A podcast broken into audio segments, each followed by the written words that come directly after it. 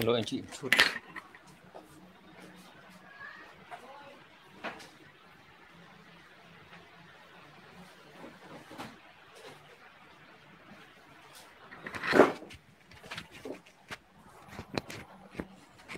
Vâng, chào cả nhà. Mọi người lên mạng hết chưa? Vẫn bị sự cố như mọi khi. Vâng, xin phép uh, chào tất cả các anh chị và các bạn uh, được uh, chào mừng các anh chị quay trở lại với cả chương trình của tôi ngày hôm nay. Uh, đây là chương trình mà tôi phát thường xuyên vào thứ hai và thứ năm hàng tuần từ 9 rưỡi đến 10 rưỡi. và uh, đây là chương trình mà tôi uh, tâm sự cũng như là giải đáp một số cái thắc mắc của một số uh, cái anh chị liên quan đến cái nghề quản lý bán hàng và nghề bán hàng và trên uh, cả ba môi trường là online, offline và telesale. Thì uh, đây là một cái chương trình mà tôi cố gắng duy trì đều đặn. Đây là buổi thứ 73 rồi. Và tôi rất là mong là chúng ta sẽ có thêm nhiều cái câu hỏi mà nó hữu ích và tương tác cùng với nhau nó hiệu quả hơn. Vâng, chào bạn Bảo Bình. Cảm ơn bạn rất là nhiều à, đã lên mạng và tương tác với cả chương trình của tôi. À, hôm nay thì chủ đề của chúng ta nói về cái chuyện là chi tách ngành hàng và là trước khi vào ờ, cái nội dung câu hỏi chính thì bao giờ cũng thế đây là cái phần mà à, tôi xin phép dành để mà là dành những phút cho quảng cáo À, thời buổi này thì là cái à, chúng ta biết là đang ở trong cái mùa dịch và rất nhiều cái vấn đề xảy ra với các doanh nghiệp của chúng ta. À, thế thì à, đã có một số bạn là nhờ tôi là đặt một cái backdrop ở phía đằng sau để quảng bá cho các sản phẩm của các bạn. Thế thì à, đây là chương trình mà tôi hoàn toàn làm là vâng chào bạn Trần Văn Độ. À, mục đích là để cho nó vui là chính thôi chứ cũng không phải là lấy tiền gì của mọi người. Thế nên nếu như ai cần thì là tôi có thể là quảng bá cho mọi người và kỳ tới thì sẽ là có một số uh, các anh chị làm khá là lớn của các cái nhà đại lý của những cái hãng à, có tên tuổi là sẽ ừ, đặt hàng trước của tôi về cái backdrop ở phía đằng sau thì à, à, tôi sẽ quảng bá cho các anh chị ý. Thế còn à, buổi ngày hôm nay vẫn chưa có ai làm cái đó cả thì tôi à, đúng là chưa kịp làm, đang làm rồi nhưng mà chưa kịp à, đưa lên đây thì tôi xin phép quảng bá một chút về cái lớp học của tôi. À, lớp học của tôi là sẽ được tổ chức vào tháng 8 và tháng 9 này à, liên quan đến nghề quản lý bán hàng và kỹ năng bán hàng và lớp quản lý bán hàng của tôi. Vâng, cảm ơn anh, anh Phúc Thuận chỉnh đèn rồi anh nhá. Anh xem lại trên màn hình của anh nhá. Tôi chỉnh lại rồi và đỡ đẹp hơn nhiều rồi đấy anh nhá. Chứ không phải là là là đỏ rực như mọi khi đâu. À, thì à, lớp quản lý bán hàng của tôi thì à, sẽ giúp cho chúng ta biết cách để quản lý đội sale nó hiệu quả hơn và cái cách mà chúng ta uh, gọi là từng bán hàng quản lý bán hàng của tôi còn để giúp cho anh chị là những người mà là doanh chủ là những người đang trực tiếp quản lý đội sale của mình hiểu được là cái văn hóa đội sale thì nó khác biệt gì và làm sao để mà thúc đẩy mọi người phát triển lên thành một cái đội sale nó uh, nghiêm túc chuyên nghiệp. À, ngoài ra nữa thì các cái lớp của tôi về kỹ năng bán hàng sẽ dạy cho anh chị biết cách về bán hàng và biết cách làm sao tương tác với khách hàng cho nó hiệu quả để thuyết phục và tăng được cái tỷ lệ tương tác, tăng được tỷ lệ mà chốt đơn hàng của anh chị lên cao nhất có thể. Tất nhiên là cao nhất có thể chứ không phải là 100%, đúng không? Ai mà nói là 100% thì tôi nghĩ là phải xem lại. Thế thì à, đấy là nội dung của cái à, lớp quản lý bán hàng của tôi và nếu như anh chị quan tâm thì à, rất là vui à, được à, anh à, mời anh chị à, tương tác với cả bạn à, Thắm là người phụ trách về lớp à, các lớp của tôi. Số điện thoại là 077 576 2194 077 576 2194 à, tôi có tag bạn Thắm ở trực tiếp ở trên uh, cái ờ, livestream ở trên Facebook thành ra anh chị có thể theo cái đó để mà liên hệ với bạn Thắm. Vâng cảm ơn anh chị rất là nhiều. Sau đây tôi xin phép vào cái chủ đề chính của ngày hôm nay. Chúng ta đang nói về một cái chủ đề nó khá là thú vị bởi vì gần đây tôi gặp uh, rất nhiều vấn đề liên quan đến câu chuyện này. Đó là à, những công ty hay hỏi tôi một câu là vậy thì lúc nào chúng ta nên chia tách ngành hàng? Và tại sao lại phải có câu chuyện chia tách ngành hàng? À, là bởi vì các công ty đấy sau một thời gian hoạt động thì mọi người hay có nhiều cái sản phẩm mới thêm vào. Và có rất nhiều người nói với tôi rằng là à, nên giữ đội cũ hay là nên tách thành đội mới hoặc là thậm chí là lập riêng một đội mới để mà tách biệt hẳn với đội cũ. Thế thì à, để mà trả lời câu hỏi này thì mình phải hiểu vấn đề là vậy thì cái nguyên nhân tại làm sao mình lại phải chia tách ngành hàng? Thì một trong những cái mà tôi thấy rằng là cần nhất mà mình cần phải biết là lý do tại sao phải chia tách ngành hàng đó là chúng ta nhận thấy là trong quá trình làm việc mình không phát triển hết được cái năng lực uh, của đội sale. Tức là chúng ta không làm sao cho anh em mà phát huy hết được cái khả năng anh em làm thị trường. Cũng như là chúng ta không thấy rằng là đáng nhẽ ra rằng là công ty mình có thể làm được thêm nhiều tiền hơn nữa phát triển thị trường nó mạnh hơn nữa nhưng mà mình lại không làm được điều đó thì lúc đó chúng ta cần phải cân nhắc. Và có rất nhiều lý do cho cái chuyện này nhưng mà trong cái giới hạn của cái buổi ngày hôm nay nó khá là ngắn và một số các cái kinh nghiệm mà cũng tạm gọi là mang tính giới hạn của tôi. Bởi vì thực ra tôi không thể nào mà bao quát hết các ngành hàng được. Nhưng mà tôi sẽ xin phép kể với anh chị à, một số các câu chuyện mà liên quan đến những cái lý do mà tôi đã từng gặp ở các công ty mà tôi thấy rằng là hợp lý để chúng ta có thể chia tách ngành hàng. À, lý do đầu tiên mình có thể nói một câu đấy là thế này là khi mà số lượng SKU tức là số lượng mà chủng loại sản phẩm nó quá lớn để khiến cho một người sale không thể nào phát huy hết năng lực của mình tức là ví dụ như là một người bán hàng thông thường trong từng ngành ấy họ chỉ bán được khoảng độ 30 đến 40 chủng loại hàng thôi. Mà bây giờ họ phải làm sao mà quản lý đến khoảng 100 loại sản phẩm. Thì lúc này là chúng ta thấy ngay rằng là mình phải nghĩ đến chuyện tách đơn hàng à, tách ngành hàng ra riêng để quản lý. Vì sao lại như thế? Bởi vì là các ngành hàng ấy lên để nhìn backdrop Fendi đúng không? À, đang nói chuyện với cả Việt rồi nhưng mà à, hôm nay hình như là là là mới xong được uh, Linh ạ. Thành ra là sẽ để sau. Thank you em. Thế thì uh, cái uh, ngành hàng uh, có nhiều ngành hàng quá thì nó dẫn đến câu chuyện là nhân viên không thể nào mà quản lý được cái ngành hàng đó theo đúng ý mà họ mong muốn. Tức là họ không làm hết năng lực của mình bởi vì là số lượng nó có quá nhiều. Và uh, lúc đó thì họ sẽ dẫn đến một tình trạng là họ sẽ làm theo kiểu là được chăng hay chớ. Uh, cái điều này nó xảy ra rất nhiều ở đâu? Ở, ở nhiều nơi ví dụ như thế này. Chẳng hạn như trong ngành về uh, uh, hàng tiêu dùng chẳng hạn thì uh, công ty của tôi và công ty đối thủ của tôi đã từng gặp một trường hợp như vậy tức là à, cả hai bên thì mỗi bạn sale đều quản lý đến hơn 200 chủng loại sản phẩm. Và đến ngưỡng nào đó thì à, thực sự là quản lý bắt đầu thấy rằng là các bạn bắt đầu có vấn đề. Các bạn không thể nào mà các bạn làm tốt nhất trong cái giới hạn của mình khi mà có từng đấy sản phẩm. Và lúc đó nó xảy ra một câu chuyện là mọi người bắt đầu cân nhắc tính toán xem là làm thế nào để thay đổi cái chuyện đó làm thế nào để cho cái doanh số tăng lên và các bạn làm hết năng lực của mình. Và mỗi ngành hàng phát huy hết bằng hết toàn bộ cái tiềm năng của nó. Thì ờ, đối thủ họ nhanh hơn tôi đối thủ nhanh hơn ờ, công ty của chúng tôi và họ nghĩ ra được một chuyện đấy là thay vì một nhân viên là quản lý 200 cái sản phẩm khác nhau để bán vào từng khách hàng một thì họ tách ra thành 2 đến 3 đội, thậm chí có nơi là 4 đội để mà bán hàng cho khách hàng. Và cái câu chuyện này thì ban đầu mọi người nhìn thấy mọi người sẽ thấy ngay là gì? À, rõ ràng doanh số bình thường trước đây là của 200 chủng loại sản phẩm tạo cho một nhân viên. Ví dụ như là 200 chủng loại đấy tạo ra được một cái doanh số trên một đơn hàng à trên một cái cái vùng của một người sale là khoảng 1 tỷ đi thì lương anh ta là khoảng độ uh, tám triệu. Như vậy là công ty rất có lãi đúng không ạ? Nhưng mà nếu như mà tách ra làm 3 đến 4 cái cái cái đội khác nhau thì như vậy là tự dưng là mình sẽ phải là trên 1 tỷ tiền. Mình sẽ phải gánh một lúc là lương của 3 đến 4 người.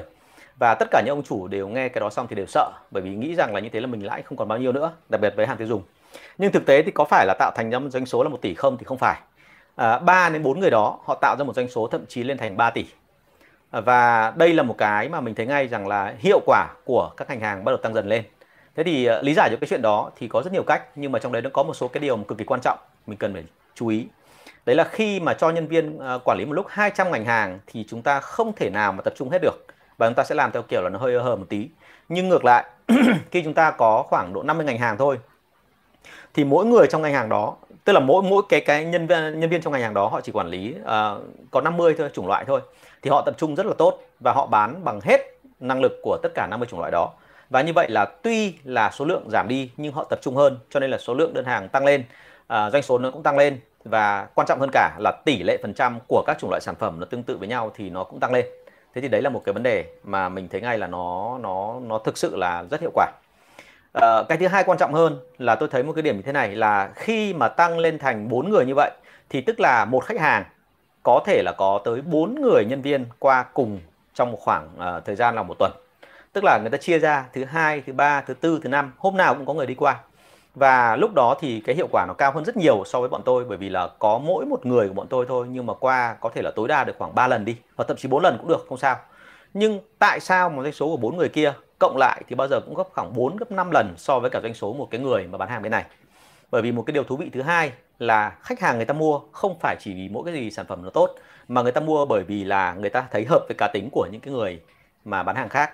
Và như vậy là thay vì chỉ có một cá tính bán cả 200 chủng loại sản phẩm, thì tôi có đây là tới bốn cá tính khác nhau bán 200 chủng loại sản phẩm. Thì hiệu quả tăng lên rất là nhiều, bởi vì bốn người đấy là bốn kiểu khác nhau. Và vì bốn kiểu khác nhau cho nên là họ cưa cẩm, tán tỉnh khách hàng theo những cái kiểu nó rất là đặc biệt. Và vì vậy cho nên là khách hàng được gọi là, tôi tạm gọi một cái từ nôm na gọi là moi tiền theo bốn kiểu khác nhau không liên quan gì đến nhau. Thế thì ờ, chính vì cái lẽ đó à chào bạn công nhá. Rồi chào sếp công lâu lắm mới gặp. Lâu lắm xem chương trình của anh đúng không? Thì khi mà à, làm được cái điều đó thì tự nhiên doanh số nó tăng vọt lên và như vậy là mình thấy ngay là hóa ra là cái số lượng SKU giảm đi nhân viên sale tập trung đã đành.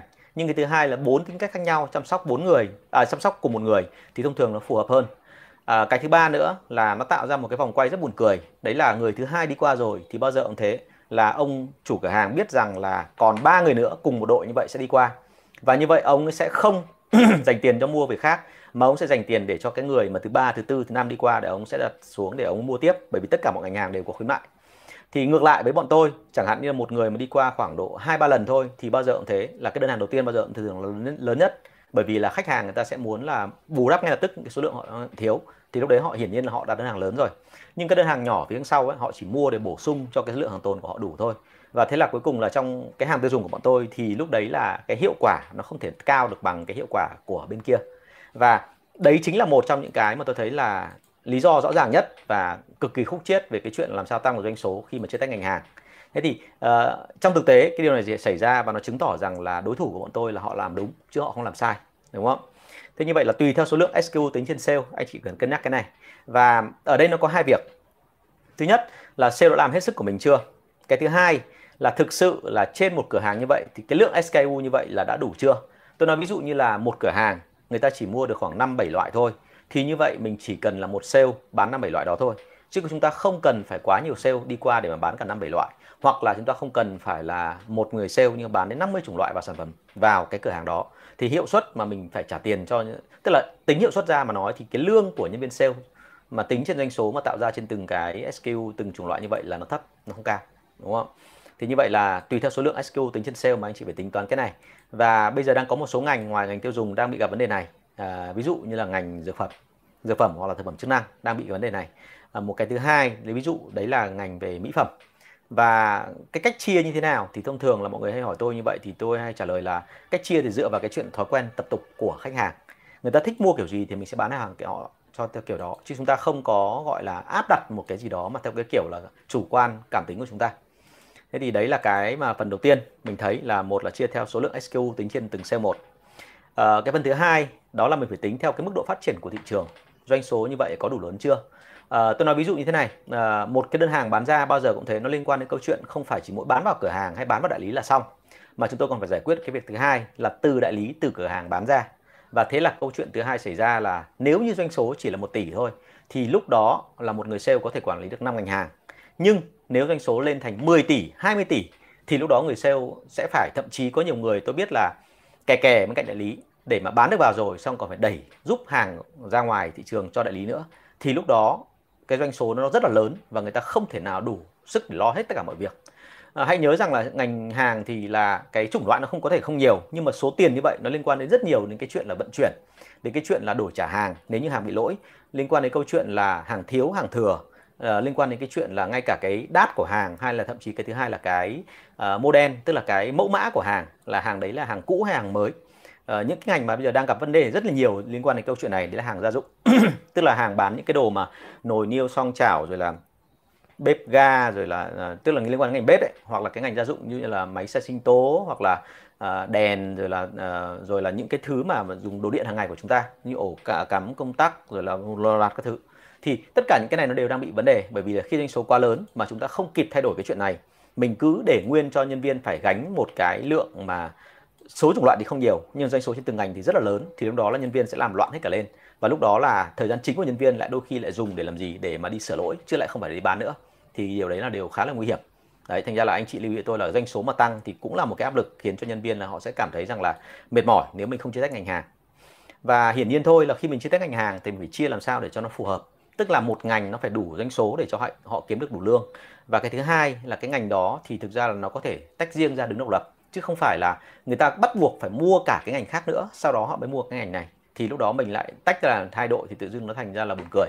Ví dụ như ngày xưa bọn tôi đã từng có kế hoạch là tách cái bột giặt ra thải khỏi cái ngành mà dầu gội bình thường. Nhưng mà sau phát hiện ra là mỗi cửa hàng ấy thì không phải bao giờ cũng thấy là các cửa hàng nó chỉ mua dầu gội không, nó luôn luôn là có dầu gội đi cùng với bột giặt. Thế là cuối cùng bọn tôi mặc dù biết là doanh số như vậy sẽ rất là lớn nhưng vẫn phải làm, đúng không? Tất nhiên là bọn tôi phải hỗ trợ thêm cho sale để mà tách làm sao cho nó phù hợp à, một cái nữa cần phải lưu ý đấy là cái tách ngành hàng ấy nó còn liên quan đến chuyện là số lượng sale trên từng vùng. Thì uh, số lượng sale trên từng vùng ấy tức là cái vùng đó của chúng ta đã phát triển đủ mạnh chưa? Tức là ở đây là chúng ta nói về chuyện là số lượng khách hàng. Ví dụ như là anh chị ở một cái vùng mà nó rất là trù phú và công ty của anh chị thì uh, mới ghi được mới đi được có khoảng độ 10% tổng tất cả các số lượng khách hàng trên toàn vùng thì lúc đó mình mà chia tách ngành hàng thì nó không phù hợp.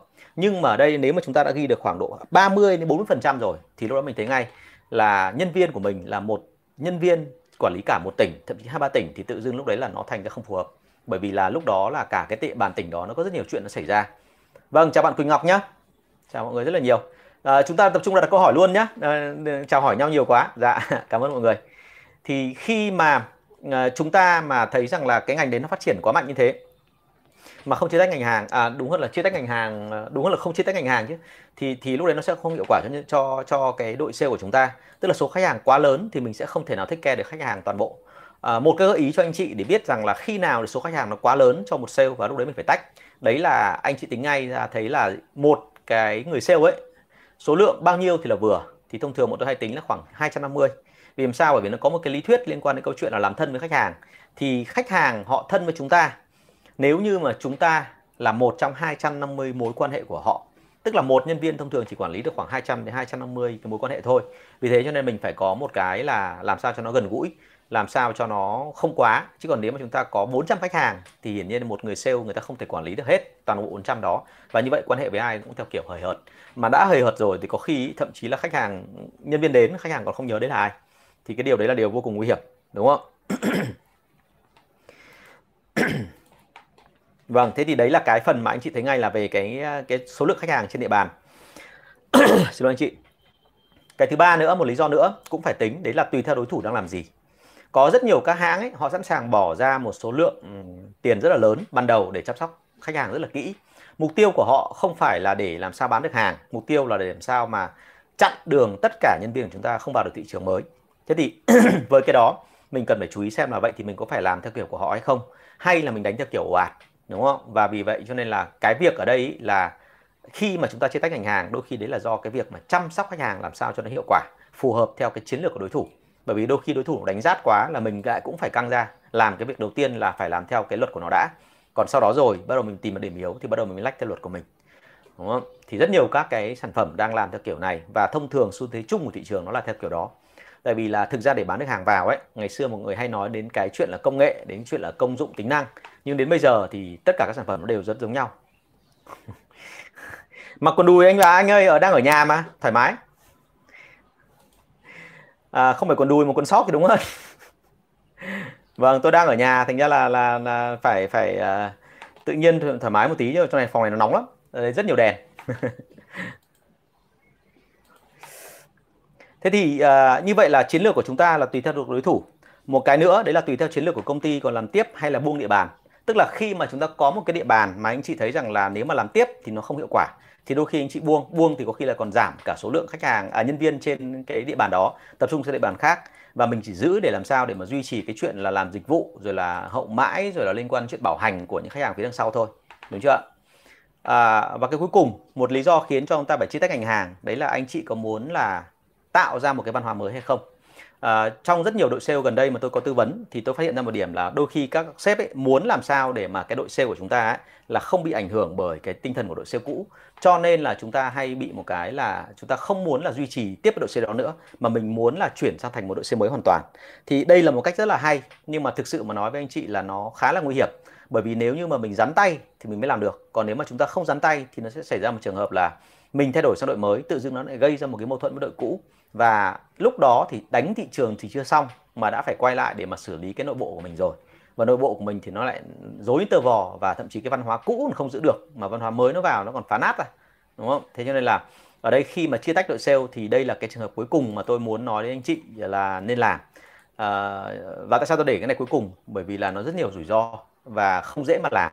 Thực là nếu anh chị không dán tay thì tôi khuyên thật là cứ làm theo kiểu bình thường thôi đừng chia tách anh chị mà chia tách ra lúc này nó rất là nguy hiểm. Tại vì tôi, rất nhiều trường hợp là tôi tôi thấy là chia tách đội ra về sau nó lại gọi là phản tác dụng. Làm thì nó không hiệu quả, đã đành rồi mà cuối cùng là đội mới, đội cũ thì nó lằng nhá, lằng nhằng với nhau, nó mệt lắm. Thành ra là phải lưu ý cái phần này là cố gắng làm sao né để cho nó không bị quá là là là là là, gọi là nguy hiểm cho cái tình hình kinh doanh của chúng ta. Trên hết thì cuối cùng doanh nghiệp mở ra là để làm gì? Để kiếm tiền. Nếu mà chúng ta không làm được việc đó thì tốt nhất là đừng có làm cho nó, gọi là nặng nề, đúng không? ạ rồi cảm ơn anh chị rất là nhiều. Vâng ở đây bạn Ngọc Anh Phạm ở trên YouTube có hỏi là bên em là cửa hàng kinh doanh thời trang nam thì làm cách nào tăng doanh thu cửa hàng ạ? Vấn đề chính là anh còn chưa biết tình hình của em như nào em ơi. Em phải cho anh biết tình hình đã. Còn nếu mà em không cho anh biết tình hình thì anh cũng chịu vì anh không hiểu là em vướng ở chỗ nào. Anh thì có tư vấn cho một số cửa hàng thời trang rồi. À, kinh doanh thời trang nam có thời trang nữ có. À, thì anh không tiện nêu ở đây. Nhưng mà thực ra một trong những cái mà anh hướng mà tập trung nhiều nhất đó là hai việc. Một là cái quy trình làm việc của nhân viên tại cửa hàng. Và cái thứ hai quan trọng hơn là thực ra là anh dùng cái cơ chế lương ấy, anh có thể kiểm soát được cái cái sự nhiệt tình, sự cố gắng của tất cả các bạn đó. Thế thì làm sao để làm được cái việc đó? Thì hãy nhớ rằng là cơ chế lương mà chuyên nghiệp của một đội sale ấy, mà đội sale theo kiểu đúng, kiểu pro, theo đúng chuẩn của nước ngoài ấy, thì khi mà có cơ chế lương ấy, thì họ phấn đấu theo cái đó và họ biết rằng là điểm mạnh, điểm yếu nó nằm ở đâu, thì họ phát triển nó rất là tốt. Và quả thực là anh áp dụng, thì anh thấy một điểm là tất cả những cái cửa hàng áp dụng cái cơ chế lương của anh thì nó đều tăng doanh số và tăng tối thiểu là gấp đôi.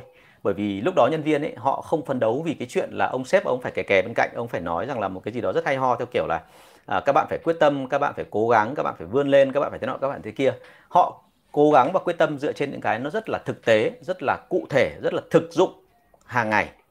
Đúng không? Và vì thế cho nên là cái việc cái việc ở đây bọn tôi hay đưa ra đấy là cái mà chúng ta đưa cơ chế lương hiệu quả thì thông thường là nó thành công thành ra anh chị nhớ lưu ý tôi cái phần này. À, đừng có bao giờ nghĩ rằng là à, đừng có nghĩ là là à, à, là là là chúng ta cứ phải làm một cái gì đó đau to búa lớn. Chúng ta hãy làm một cái việc rất đơn giản thôi là tập trung vào cơ chế lương tập trung vào đúng những cái mà khiến cho họ cảm thấy rằng là nó sát sườn với họ. À, một cái cơ chế lương chuẩn mà đưa ra ấy, thì thông thường là như này là cứ buổi sáng họ đến làm công việc thì họ luôn nhớ rằng là mục tiêu của họ hôm nay là bao nhiêu và họ sẽ cố gắng làm được cái đó.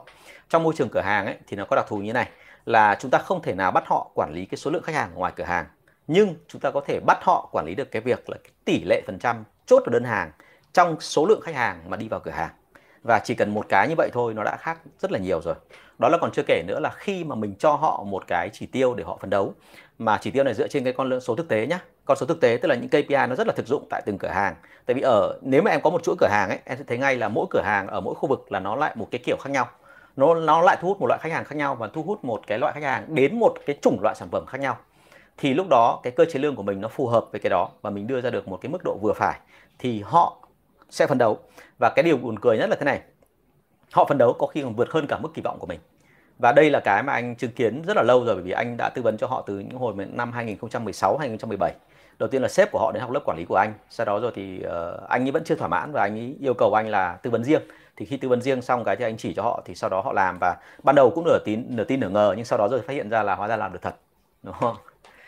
Ok, à, em chào chị, chị Jenny Nguyễn, lâu lắm mới gặp chị. À, chị Jenny Nguyễn là một khách hàng cũ của tôi vì chị vốn là làm trong cái ngành mà về thẩm mỹ làm à, về tóc. Ngày xưa là tôi à, tôi có hợp tác với chị rất nhiều lần. Cảm ơn chị rất là nhiều. em làm nghề này quen rồi chị từ cái hồi mà chị biết em ấy, em à, quản lý bán hàng vào những cái công ty của chị à, và vào, những cái cửa hàng như của chị thì là bọn em đã thỉnh thoảng đi dạy cho các cái đội ngũ rồi bởi vì thực ra cái nghề của em ấy là nghề quản lý bán hàng nó là một phần trong đấy đấy là nghề đào tạo và huấn luyện. Thật ra đây cũng chỉ là khai triển thêm ngành của em thôi ạ. Em cảm ơn chị. Vâng, bạn à, Minh Phạm ở trên ờ, Facebook có hỏi là anh cho em hỏi sale dịch vụ làm sao để tạo thiện cảm ban đầu với khách hàng. À, hãy nhớ rằng là thiện cảm ban đầu với khách hàng ấy có rất nhiều cái yếu tố ở đây cần phải quan tâm. Đó là đầu tiên chúng ta phải quan tâm đến chuyện là dịch vụ của chúng ta có đúng chuẩn hay không, mình có thỏa mãn được cái nhu cầu của người ta hay không. Và cái thứ hai quan trọng hơn đấy là anh chị có hiểu được mong muốn của người ta hay không. Bởi vì hãy nhớ rằng là anh chị mà hiểu được mong muốn của người ta thì khi anh chị bán được hàng ấy, anh chị người ta mua là chính bởi vì anh chị chứ không phải vì cái khác à, bản thân tôi thì tôi đã từng vào thị trường mà cạnh tranh rất là nhiều. Có nhiều người nói với tôi là khi thị trường có 30 thằng 40 thằng cạnh tranh với nhau tại sao mà nhảy vào làm gì? Thế nhưng mà với tôi thì tôi vẫn nhảy vào bởi vì đến sau anh chị biết là sau 10 năm sau thì trên thị trường này có tất cả 500 ông cạnh tranh với nhau. Không ngành đâu xa cả chính là ngành mà Gen, chị Jenny Nguyễn đã từng làm với tôi đấy là ngành về mỹ phẩm làm tóc.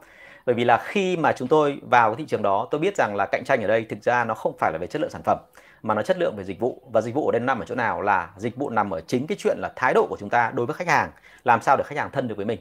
Thì cái điều khó hơn cả là với ông sếp thì ông làm được nhưng mà làm sao để ông truyền được cái đó cho nhân viên và nhân viên làm được giống như vậy.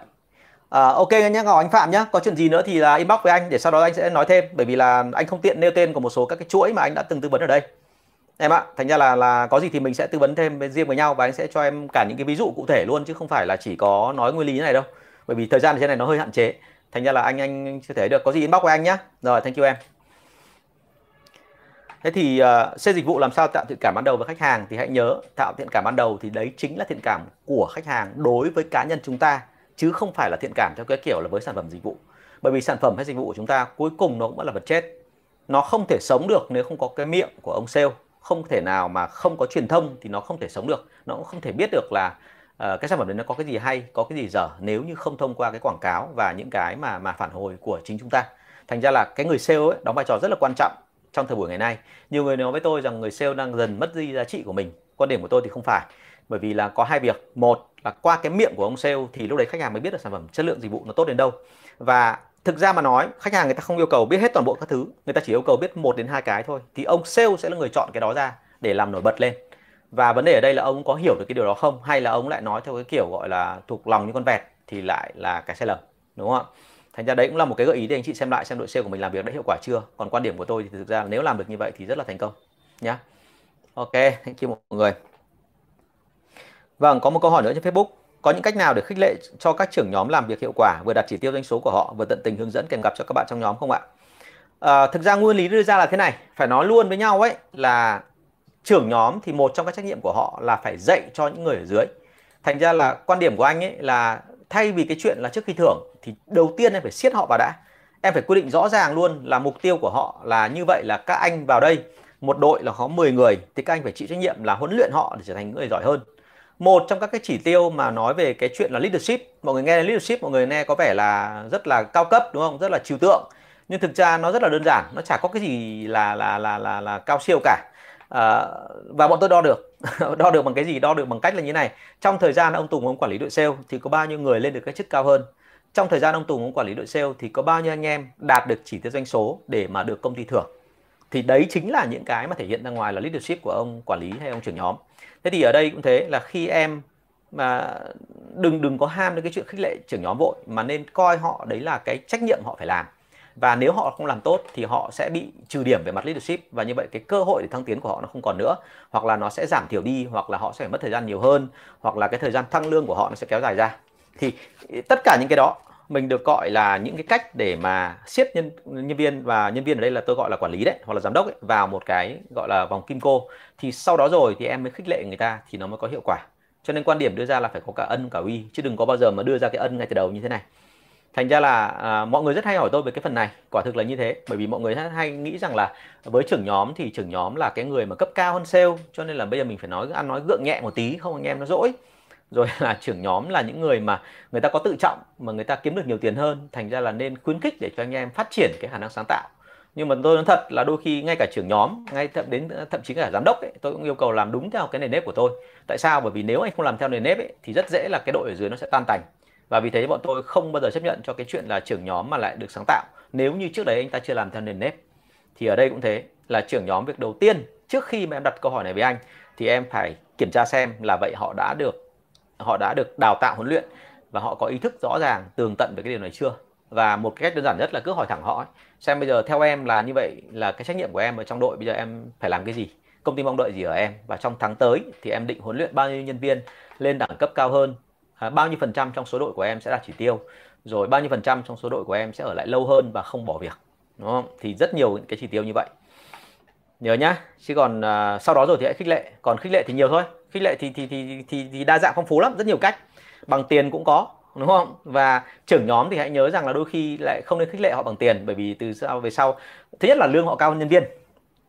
Khích lệ họ bằng tiền ấy, thì rất dễ sau đó anh chị sẽ phải khích lệ càng ngày càng nhiều hơn ví dụ như là nhân viên sale chỉ cần 2 triệu thôi là phấn khởi là đã làm rồi.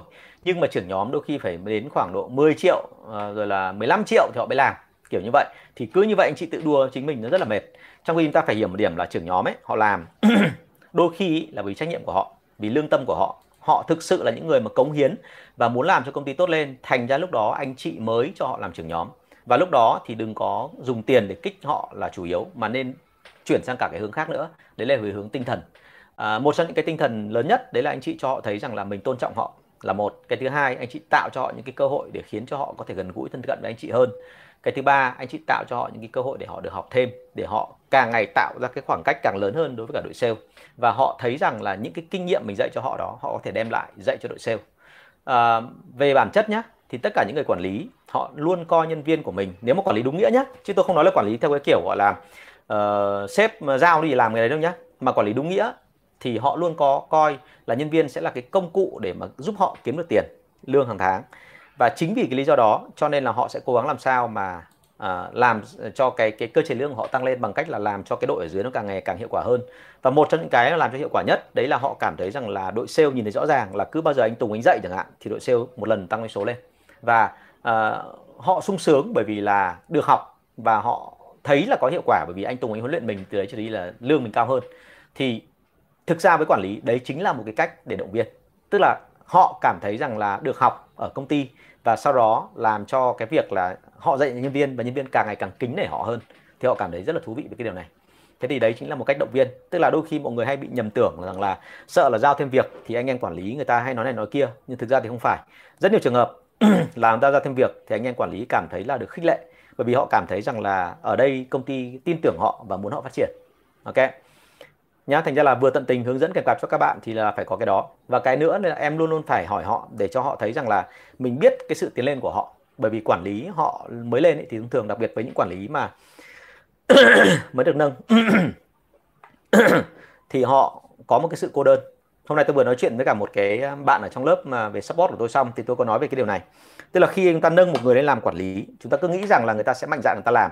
Thực ra thì không phải người quản lý luôn phải đối mặt với sự cô đơn. Tại sao lại như thế? Bởi vì khi họ mới lên ấy thì nhân viên không coi họ là thuộc hàng ngũ của họ và vì thế nhân viên vẫn giữ khoảng cách.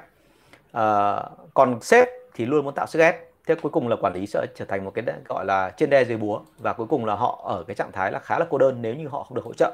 Thì ở đây anh chị phải tương tác làm sao cho họ cảm thấy rằng là uh, tôi ở đây để giúp em và tôi sẽ giúp cho em phát triển ngày càng lớn hơn. Ok? Vâng, em là quản lý, em phân công cho xe cũ hướng dẫn các kỹ năng cho xe mới vào nhưng thường là các bạn hướng dẫn không đến nơi đến chốn, chủ yếu là dẫn xe mới đi theo gặp khách hàng và tự xem các bạn ấy chốt đơn hoặc nói chuyện với khách. Em nên ship việc này như thế nào để các bạn ấy làm nghiêm túc hơn. Ok. À, một trong những cái rất nguy hiểm trong cái chuyện là bảo xe mới, xe cũ đi hướng dẫn xe mới, đấy là kể cả những xe cũ là người rất có kinh nghiệm. Nhưng khi mà chúng ta mà bảo họ đi như vậy thì có rất nhiều xe cũ bởi vì tranh thủ cái lúc đó thì bắt đầu mới nhồi nhét vào đầu khách hàng một cái rất hài hước. Đấy là à, mày nhìn anh như này ở đây làm việc nó vừa thôi bởi vì thực ra cuối cùng là uh, công ty thì có ra cái gì đâu sản phẩm thì nó không tốt rồi hàng họ nó có vấn đề này vấn đề kia. Thế cho nên là mày làm vừa thôi mày đừng có cố quá rồi lại mệt như anh. Tức là nhiều người bảo với tôi rằng là anh ấy cố gắng làm cho sale cũ sale mới nản bởi vì anh cũng sắp nghỉ. Thực ra không phải ngay cả sale đặc biệt sale cũ nhé mà họ ở lại công ty còn lâu ấy và đặc biệt là họ muốn lên các vị trí cao hơn ấy họ càng làm như vậy. Tại sao lại như thế? Bởi vì họ muốn rằng là ở đây không có ai giỏi bằng tao hết mà tự dưng đi theo một thằng sale mới thấy là ông sale mới đây ông có khả năng giỏi hơn mình. Thì ngay lập tức họ nói để cho ông kia nản rồi ông kia nghỉ việc. Thế thì đấy là một cái mà cái thủ thuật mà anh chị phải lưu ý. Thế cho nên là muốn phân công ấy thì hãy nhớ rằng ấy là cụ thể ra chứ không phải là nói chuyện kiểu chung chung như thế này. Anh sợ ở đây có cái phần này ấy, em nói như vậy có nghĩa là hơi chung chung. Chung chung là sao? Tức là đấy à, à anh Tùng là người bán hàng ở đây khá nhất đấy thì bây giờ à, bây giờ Linh đi cùng anh Tùng đi để xong rồi là anh Tùng ấy sẽ hướng dẫn cho. Thế là cuối cùng là ông Tùng thì một là làm trạng thái như ở trên tôi vừa kể trường hợp thứ hai là ông Tùng hướng dẫn theo kiểu lung tung xòe.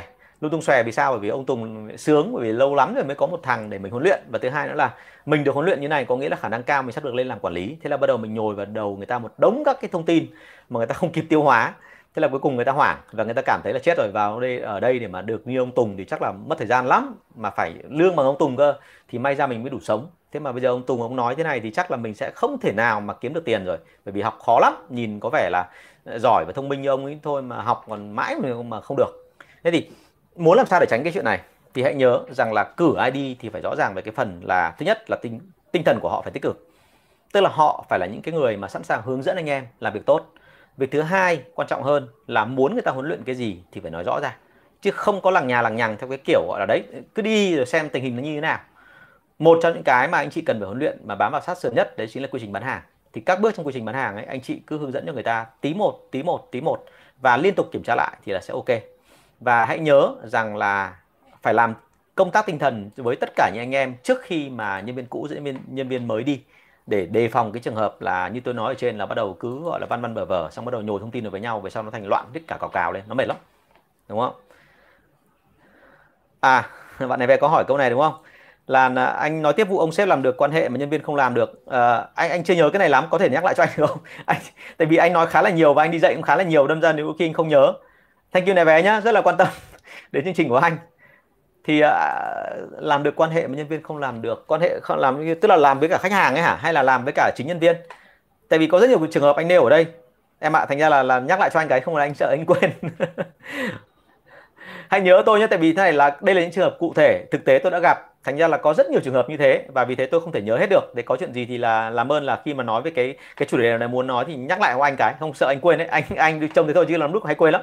Rồi thank you em. À ok một câu hỏi rất là hay. Bán hàng kỹ thuật thì cần những kỹ năng nào? Thì hãy nhớ rằng à, ở đây trong cái nghề của chúng ta mọi người rất hay coi rằng là um, ba, à, cái bán hàng ấy, kỹ thuật nó là một cái nghề riêng mọi người hay cho rằng là bán hàng kỹ thuật tức là phải giỏi kỹ thuật sau đó rồi thì mới giỏi kỹ năng sale. Trong cái thực ra trong cái quan niệm của chúng tôi ý, thì chúng tôi thấy rằng là thực ra phải giỏi kỹ năng bán hàng trước đã còn sau đó kỹ thuật chúng ta học thêm.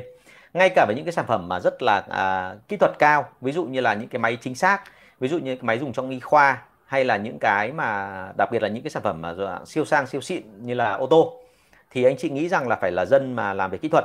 Nhưng hãy nhớ một điểm là cái này tôi đã phân tích rất là nhiều lần rồi đấy là dân kỹ thuật ý, thì thông thường họ bị một cái tật đấy là họ rất là trắng đen rõ ràng. Tức là họ sẽ nói những cái điểm hay của sản phẩm nhưng họ cũng không thể giấu được những cái điểm dở của sản phẩm. Và đừng có nói với tôi là sản phẩm không có điểm dở sản phẩm nào cũng có điểm dở. Thế cho nên là khi mà chúng ta nói với khách hàng ấy thì chúng ta mình phải lựa làm sao để cho nó vừa phải.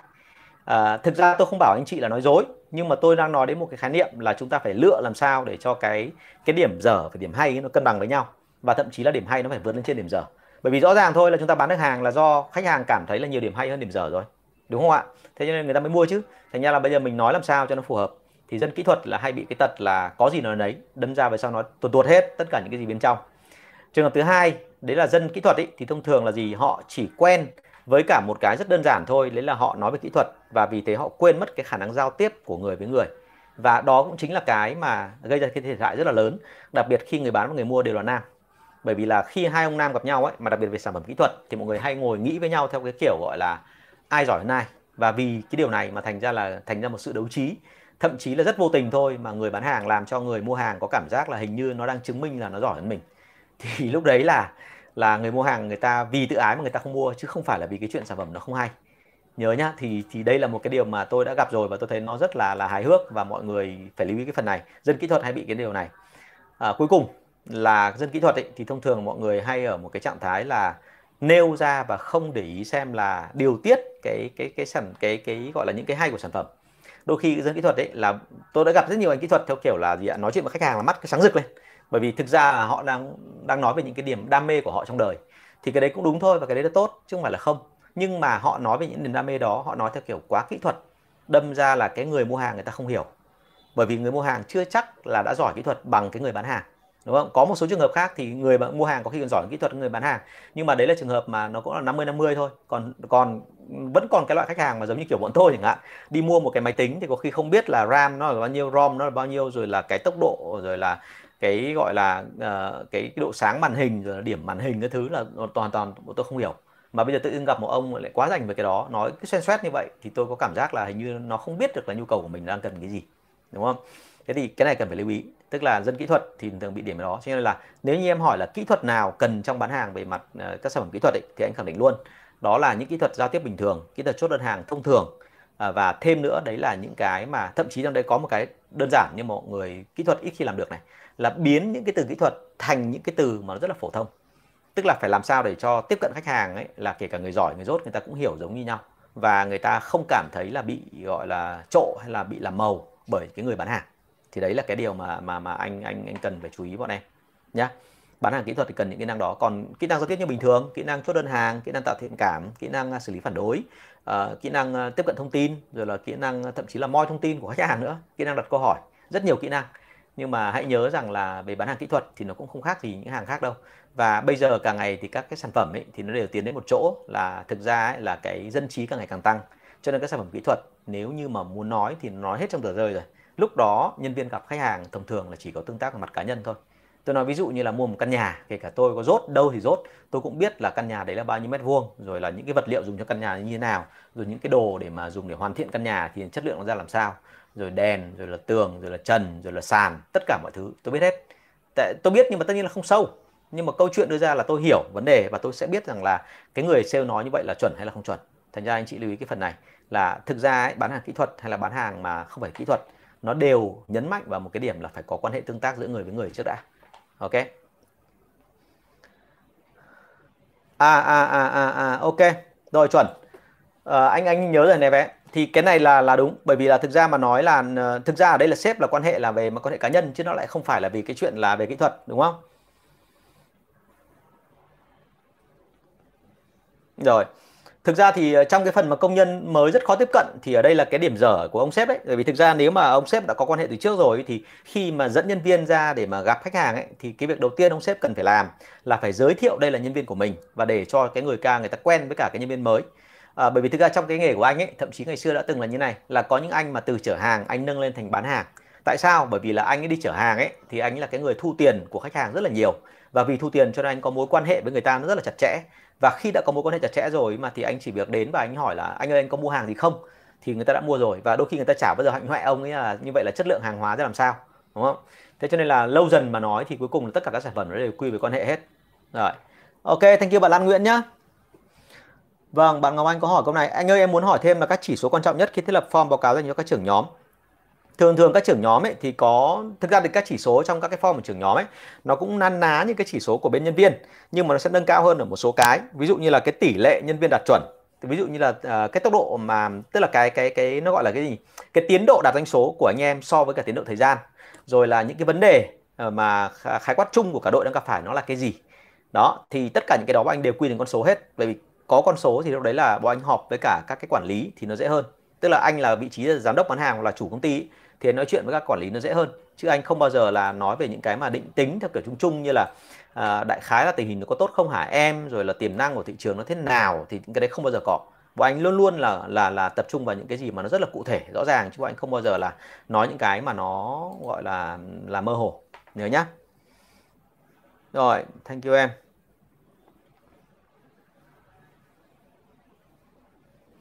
À không thì đúng rồi à, bạn Lý Ngọc Nga ơi ở đây anh nói đúng cái đó mà. Tức là ở đây cạnh tranh ở đây không phải là về sản phẩm mà về cái ờ, cái cái cái dịch vụ. Nhưng mà tất nhiên là thế này là nếu như dịch nếu mà nếu mà sản phẩm của em có cái điểm gì đó nó tốt hơn hẳn so với đối phương thì nên cạnh tranh chứ. Anh nói ví dụ như là bây giờ anh đây anh đang quay uh, livestream ở trên YouTube bằng một cái máy của Xiaomi đây. Máy Xiaomi ờ, gọi là anh mua cách đây khoảng hơn 3 năm rồi. Uh, có lẽ phải đến gần 3 năm rưỡi rồi. Thì uh, khi dùng sản phẩm này thì anh mới thấy một điểm là cái điểm cạnh tranh mà của Xiaomi mà nó mạnh mạnh hơn hẳn tất cả các sản phẩm khác không phải là vì cái tính năng màn hình cũng không phải là vì những cái mà ở bên trong. Nó chỉ hay mỗi một cái là màn hình rất là to 6.4 inch là loại to nhất thời điểm đó. Nhưng cái thứ hai quan trọng hơn mà cái này rất quan trọng với bọn anh đấy là anh rất cần là vào mạng liên tục cả ngày. À, để mà check mail để mà vào Facebook để xem tương tác này nọ các thứ. Thành ra là anh cần phải pin dung lượng pin rất là lớn. Thì đây là một cái con mà đến tận bây giờ anh nghĩ trên thị trường cũng ít khi mà có cái điện thoại nào mà dung lượng pin lớn như này. Nó lên đến 5.300 thì rõ ràng là đấy là tính năng đúng không? Tính năng sản phẩm mà hơn hẳn thì rõ ràng là mình phải tận dụng cái đó chứ. Đúng không em? Chứ còn ở đây là gì? Bạn này về hỏi cũng không sai. Tức là mình đang nói về cái chuyện là là cạnh tranh ờ, cạnh tranh ở đây là gì? Nếu mà sản phẩm của mình mà hơn hẳn đối thủ thì mình cạnh tranh bằng cái tính năng công dụng. Còn nếu mà cạnh tranh sản phẩm của mình mà nó không hơn đối thủ là bao nhiêu? Đã thế rồi thì là đối thủ lại có cái dịch vụ tốt thì lúc đấy mình phải tính toán cái chuyện xoay trở làm sao dịch vụ nó thật là ngon lành. À, một trong những cái nhá đây là để nói luôn mọi người hiểu là dịch vụ nó là cái gì đừng có nghĩ nó có gì để trừu tượng cao siêu. Như tôi đã nói là một là dịch vụ đôi khi chính là mối quan hệ của người bán hàng và người mua một cái dịch vụ thứ hai nó rất đơn giản đấy là sao? Tức là chúng ta có sẵn lòng phục vụ họ trong những bối cảnh khó khăn hay không? Ờ, có nhiều trường hợp mọi người hay hỏi tôi là vậy thì khi mà em đến bán cho khách hàng khách hàng không chịu mua khách hàng bảo thẳng luôn là chị không mua hàng của em. Nhưng mà sau đó khách hàng lại quay sang hỏi một câu là vậy thì em có biết là hãng A hãng B là đối thủ của em không? Chị đang cần đặt hàng của chúng nó mà chị không có số điện thoại. Thì lúc đấy tôi có nên đưa cho khách hàng cái số điện thoại của đối thủ cạnh tranh của tôi không? Thì lời khuyên đưa ra là rất nên đưa.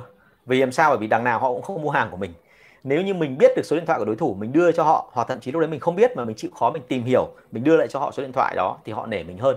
Và chính vì cái sự nể đó mà khả năng cao lần sau quay lại là họ sẽ mua hàng của mình bởi vì họ quý mình. Chứ lại không phải là vì cái chuyện sản phẩm của mình nó có cái điểm gì là vượt trội ưu điểm. Ok?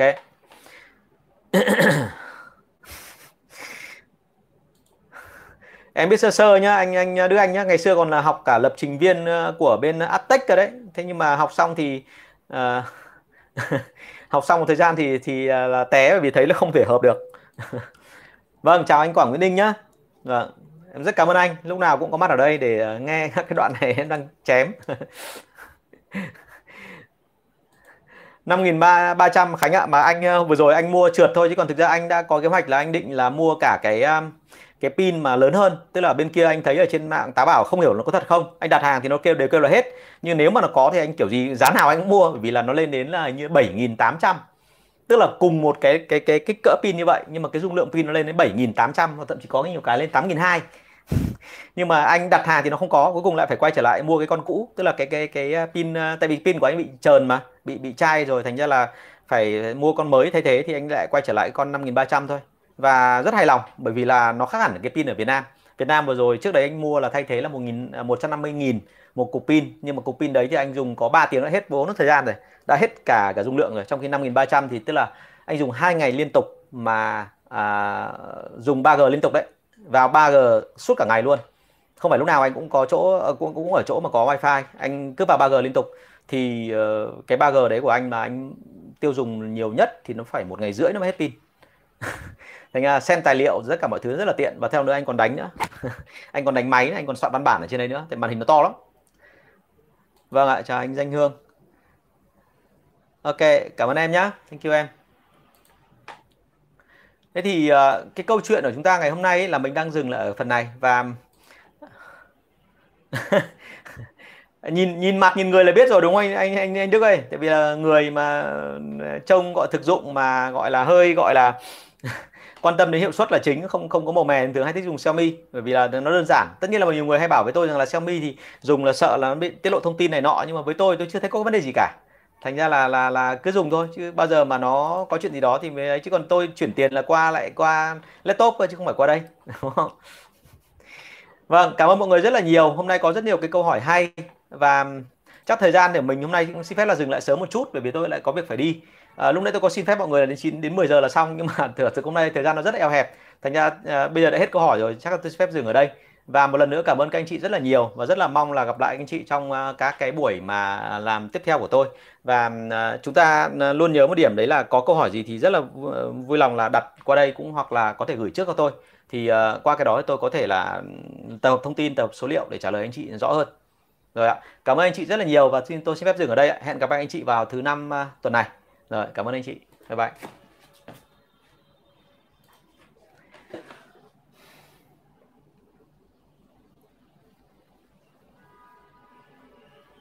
Mm-mm.